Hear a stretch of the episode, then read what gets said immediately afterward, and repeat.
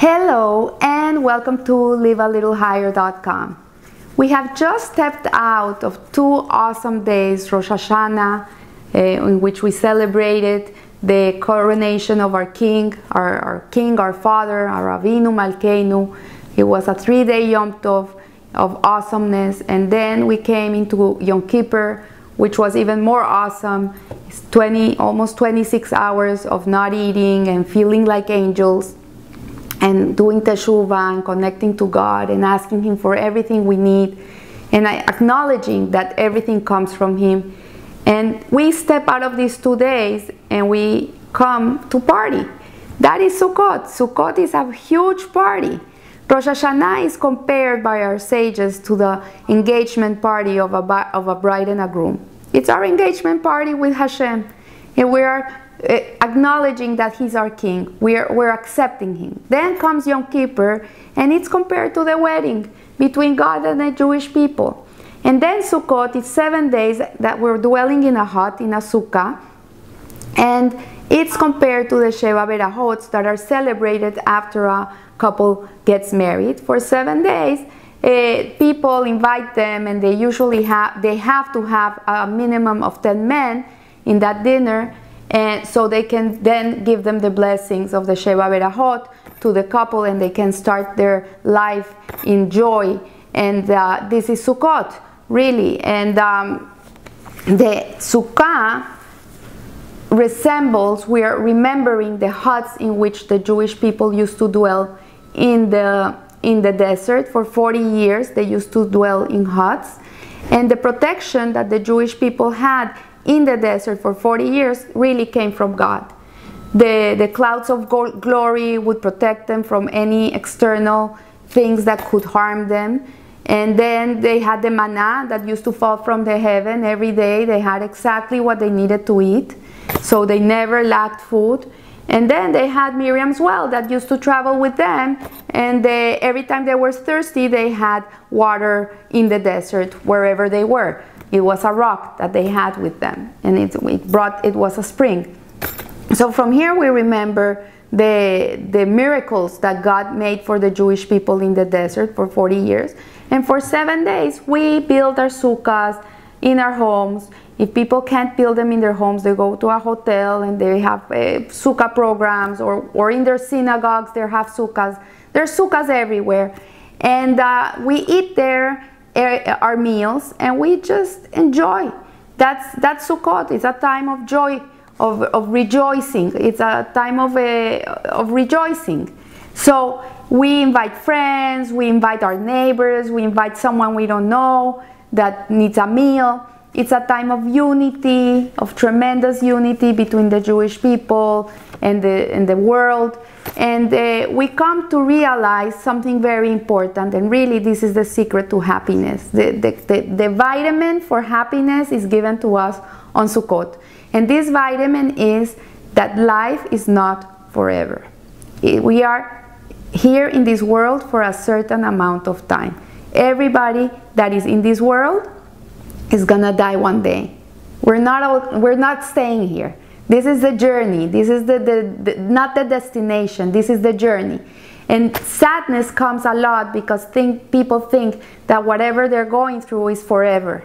And when you realize that life is not forever, it's just a moment in time in which God is giving you a, an opportunity to come to this world to, to do mitzvot and do Torah and to your soul has to go through such a long eh, journey to get here.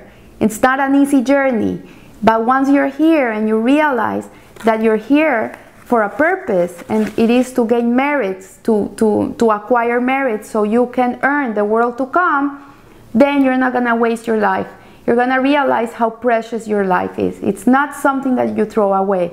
Something that every day you really are grateful that you're breathing and you're in this world, no matter what the situation is. Because as hard as it can be, it's a tremendous opportunity for growth and for you to be able to accomplish what you have to accomplish in order to really get to where you have to go. This is the preamble. It's like when you go to a wedding and before you enter the ballroom where you're going to be served this delicious food, you're outside in a nice place. They're serving you some drinks and they're serving you some hors d'oeuvres, but this is not the, the, the destination. So this is the, the core idea of Sukkot is that life is not forever, that we're here for a certain amount of time. Each one of us is allotted an amount of time. Some people live 100 years, some people don't live so much. But whatever the amount of time we have here is precious and we have to use it to the fullest. And uh, the sukkah, as beautiful as you can make it, really is not a home. If, if it's gonna rain, you're gonna get wet. If it's gonna snow, you're gonna get cold. If, it, if it's windy, you're, you're gonna be feeling that it's, gonna, it's moving. If, if there's a storm, it's gonna get destroyed. It's, it's not um, a, a sturdy structure. And the whole idea of this is that our security really doesn't come from our home or the check, the money we have in the bank or the job you have or the beauty you have. Your security comes from Hashem. He's the one that takes care of you. Nobody else. He's the one that really is looking after you and is taking care of you and making sure that you have everything you need. So this idea of temporality and that our protection comes from Hashem really is the core, um, the core strength to our joy. It's like when you go to Pilates and you're working on your core, and your core is what sustains your whole body. That point, that is the core of joy. And when people don't think this way, suddenly they can become very sad. Because, yeah, if, if, if, if, life is not what they were expecting, then they're not going to appreciate what they have. And they're not going to realize that whatever is going in their lives is really what they have to live.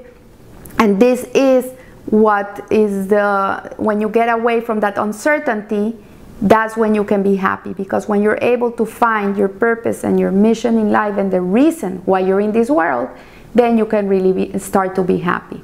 You can start to enjoy life. So there's another um, component in Sukkot that is very important, and it's the four species, the four kinds that uh, all men should acquire. And it's uh, the, one of the the four kinds uh, is the citron, the etrog, which is a, it looks like a lemon, it's a yellow fruit, it's a beautiful yellow fruit. And it, this fruit, uh, describe, these four kinds describe four types of people, four types of personality, four types of Jew. So the citron has smell and taste. So what it means is that it's a person that both learns and does mitzvot. He learns Torah and he goes out and he does mitzvot in the world. Then we have the palm, which is the lulav, which uh, which comes from from the palm tree, and this has no taste. No, sorry, has no smell, but it has taste. And what this resembles, it portrays a person that learns Torah but doesn't do mitzvot. Yeah, he's all day in the yeshiva learning. He's a learner. He's a scholar. But he, someone comes ask for uh, for tzedakah, he doesn't give tzedakah. So he's lacking. And then we have the hadassim, which is the myrtle.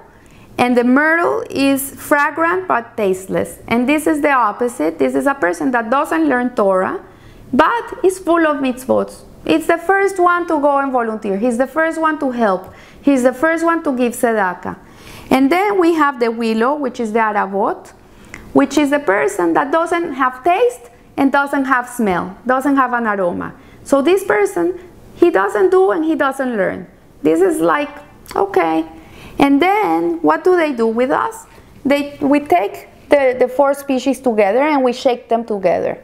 What this means is that the Jews, we're, we're all together. It doesn't matter if you're learned, if you do mitzvahs, if you don't do mitzvahs, whatever. If you're in interested in keeping Torah, not interested in keeping Torah, at the end of the day, we're, we're shaken together. We're one. In essence, we're one. And we're all important. Eh, if one is lacking, if one is missing, we're all lacking. So the other thing that is very interesting, King Solomon was always mystified about the meaning of the four kinds and he observed that the citron was a tormented fruit because the etrog is a fruit that's always on the tree. It never, you have to take it out. It doesn't fall out of the tree. And it survives the four, four seasons in the tree. And what it's telling us here is that the greatest people on earth are the people who have resilience, are the people who are able to get through everything. That they have the summer in their lives, they have the winter in their lives, they have the fall in their lives, they have the spring in their lives. But nevertheless, they're always getting up, they're always cleaning themselves, they're always smiling. It's like life is seamless to them. It's not, they're not carrying a, a burden on their shoulders. They just go through life and they're light and they're bringing light to the world. And then it comes to the other opposite, which is the willow, the arabot, which doesn't have smell and doesn't have a taste, but this willow grows in the clumps of a river where he's nourished by the water of the, of the riverbed. This is what makes it grow. But he has nothing of itself.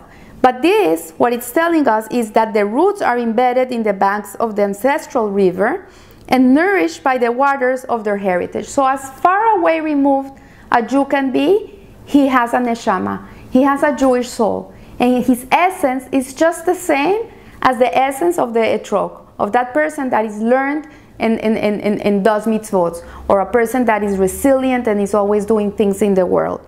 And when we gathered together in a community, the souls of every person, no matter what, what or where they are, they're always shining.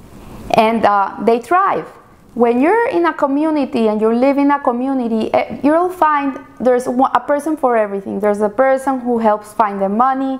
There's a person who organizes all the activities in the synagogue. There's a person that's going to give the Torah classes. There's, there's a person that's going to take care of the kids. There's a person that's going to take care of the food. There's always somebody for something. And everybody has an opportunity to shine. So we're meant to be together. We're not meant to be separated. We're meant to be one.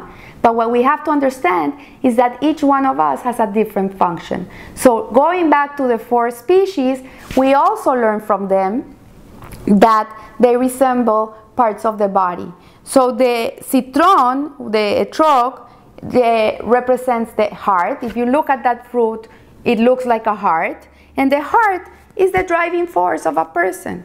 When you feel uh, empowered or when you feel with desire and or you feel pleasure you're gonna go and do things it comes from here it comes from the heart so the heart is the driving force the palm tree represents the lulav the spine the spine of a human body is what holds the whole body together like if you look if you have the spine in your back but your your, your arms come out of the spine, your hips come out of the spine.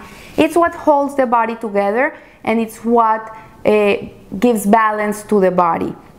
Then we have the hadasim, which resembles the eyes.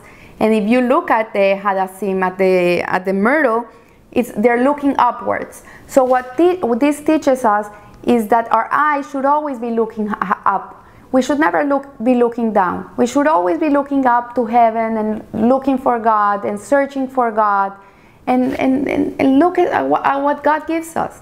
It, it, vision is something very important. And then we have the arabot, the willow, which resembles the lips. If you look at it, it has the shape of the lips. And what this is telling us is that the lips are what create our speech. Like when we move our lips, we're talking, we can talk and it's an expression of our thoughts and our emotions. So what it's very important is that we feel our thoughts and emotions. We think good so we can feel good so we can talk good. It's very important what we say. And Hashem gave us lips. He gave us, gave us the, the power of speech to be positive, to always speak beautiful words, to say words of Torah, to reveal Hashem in this world. This is why He gave us a mouth the mouth is not there to be judgmental towards others, to be doing lashon hara against other people, talking bad about other people. This is not the purpose of our mouth. So um, I hope that you have a beautiful Sukkot, that you are able to rejoice, that you get that energy in, in your life for the rest of the year. If you've never experienced a Sukkah, you've never experienced a Sukkot, go to the, the, the, synagogue close to your home. There's always people willing to invite. Or build a sukkah in your house. There's always a first time. You can always build it yourself. It's a huge mitzvah. This is what we do right after Yom Kippur. The first thing we do when we leave the synagogue on Yom Kippur is we go and put something to build a sukkah. Why? Because when we go out of, of Yom Kippur, Yom Kippur is such a holy day and we come out so refreshed and we're all forgiven from all our sins. We're like we just were born. So we don't go and do a new sin. The first thing we do is we go out and we do a mitzvah. So I encourage you, experience Sukkot. It's the most beautiful holiday. It's a, it's a time of, of fun and rejoicing and love and unity. And um, it gives us a lot of strength to be able to, to live joyfully. So I hope you have a Hag Sameach and uh, live a little higher. Thank you.